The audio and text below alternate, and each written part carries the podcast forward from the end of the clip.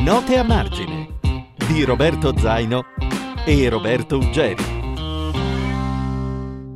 Oggi parliamo di un'altra pietra miliare della letteratura americana, Furore di John Steinbeck uscito per la prima volta nel 1939, fu coraggiosamente proposto in Italia da Valentino Bompiani l'anno seguente.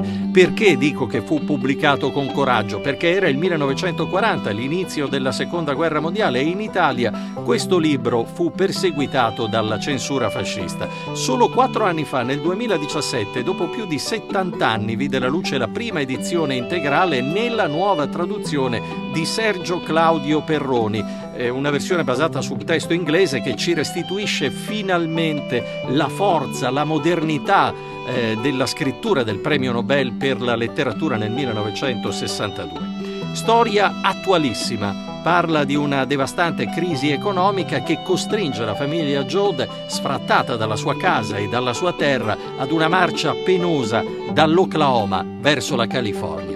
Lo scenario è quello della Route 66 che tante volte abbiamo visto nei film o sentito nominare. Attraverso l'odissea di questa famiglia, Steinbeck descrive la trasformazione di un intero paese. Parla di manodopera sfruttata, malpagata, di povera gente che porta con sé la miseria come un marchio d'infamia. Eh, descrive il sogno degli umili di trovare una nuova terra dove vivere e lavorare, capite? Perciò quanto il tema sia sovrapponibile a quel che accade proprio ai giorni nostri. In sintesi, l'autore eh, traccia un ritratto epico della lotta dell'uomo contro l'ingiustizia. Non a caso vinse il premio Pulitzer per la narrativa. E adesso sentiamo cosa ci propone Roberto Zaino come colonna sonora per la lettura di Furore di John Steinbeck. Cosa più semplice sarebbe quella di affidarci alla colonna sonora del film capolavoro di John Ford, eh, The Grapes of Red, eh, tratto da Furore di Steinbeck.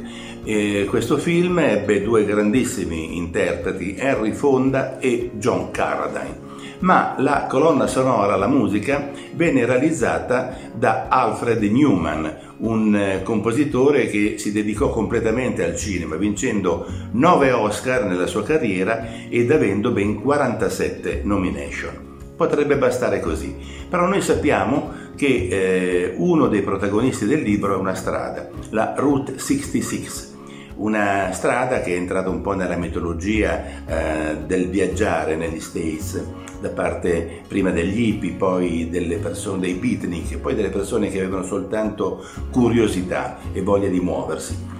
Allora questa canzone venne realizzata eh, da un um, chitarrista molto bravo, Bobby Trapp, ma venne portata al successo la prima volta da Nat King Cole che la incise appunto per primo.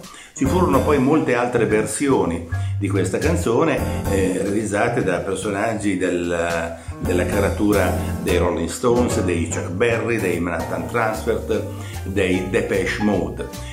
Potrebbe anche qui essere eh, terminata la nostra storia perché c'è talmente tanta musica realizzata da questi maestri che basterebbe pescarne qualcuna per avere la nostra colonna sonora del libro. Ma noi sappiamo che la mh, vera storia eh, di Furore è eh, la Grande Depressione e il cantore della grande difensore fu Pete Seeger insieme a Woody Guthrie, due eh, leggende della mm, musica folk eh, e dei caposcuola perché eh, Bob Dylan, John Baez e Bruce Springsteen ne raccolsero l'eredità nel loro modo di raccontare la disperazione, il dolore, il lavoro, la povertà, eh, gli ultimi. E eh, quindi Basterebbe anche qui pescare nel loro infinito repertorio per avere la nostra colonna sonora. Però a me viene spontaneo immaginare che Furore, essendo un racconto dolente eh, sulla disperazione della povertà bianca, eh, può essere abbinato al blues, che invece è un racconto dolente della disperazione nera. Allora abbinare eh, queste due situazioni dell'animo così eh, tragiche lo possiamo fare con un blues, un blues importante scritto da Robert Johnson che si chiama Crossroad Blues. Robert Johnson eh, ha pubblicato questa canzone, questo blues, intorno alla metà degli anni 30 e eh, se voi lo ascoltate vi rendete conto che graffia di più quella versione che non quella di uno standard che successivamente hanno realizzato in maniera elettrica i Cream con un grande Eric Clapton alla chitarra. Allora, per un grande capolavoro vi ho proposto dei grandi e leggendari musicisti. Sta a voi scegliere quello che preferite, che ritenete sia più giusto da abbinare alla lettura di questo capolavoro di John Steinbeck. Roberto Zaino e Roberto Uggeri vi aspettano con altre note a margine.